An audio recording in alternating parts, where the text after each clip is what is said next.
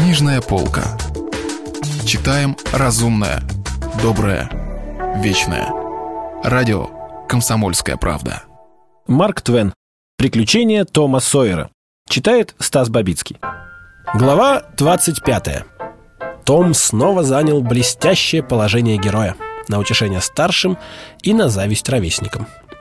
Его имя даже увековечили в печати, ибо городская газетка превозносила его до небес. Некоторые были уверены, что он когда-нибудь станет президентом, если только его не повесит до тех пор.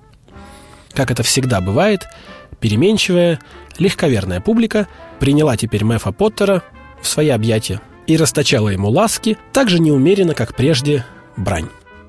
Но такое поведение только делает публике честь, поэтому нехорошо осуждать ее за это. Свои дни Том проводил в радости и веселье, зато по ночам изнывал от страха. Индеец Джо заполнял все его сны и всегда глядел на него мрачно и угрожающе. После наступления темноты Тома нельзя было выманить из дома никакими соблазнами. Несчастный Гек был тоже едва жив от страха, потому что Том вечером, накануне того дня, когда дал показания, рассказал всю историю адвокату, и Гек ужасно боялся, как бы не вышло наружу его участие в этом деле.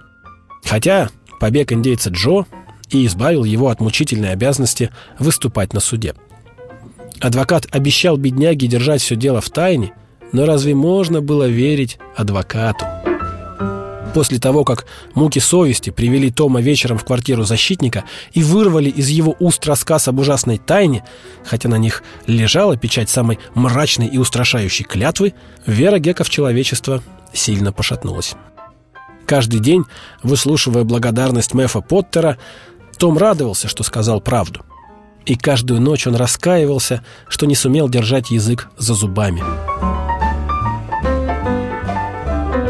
Половину времени Том боялся, что индейца Джо никогда не поймают.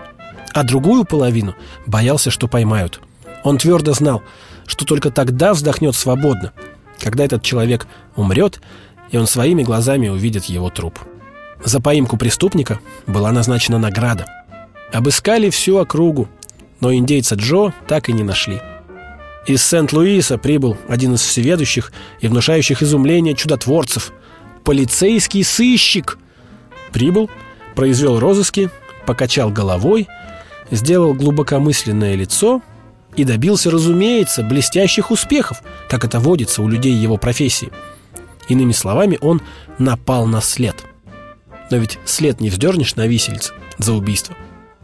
И после того, как сыщик побывал у них и уехал в Освояси, положение Тома нисколько не изменилось.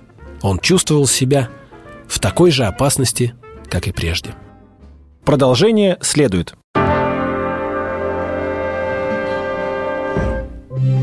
Если вы пропустили главу любимого произведения или хотите послушать книгу целиком, добро пожаловать к нам на сайт kp.ru слэш радио раздел «Книжная полка».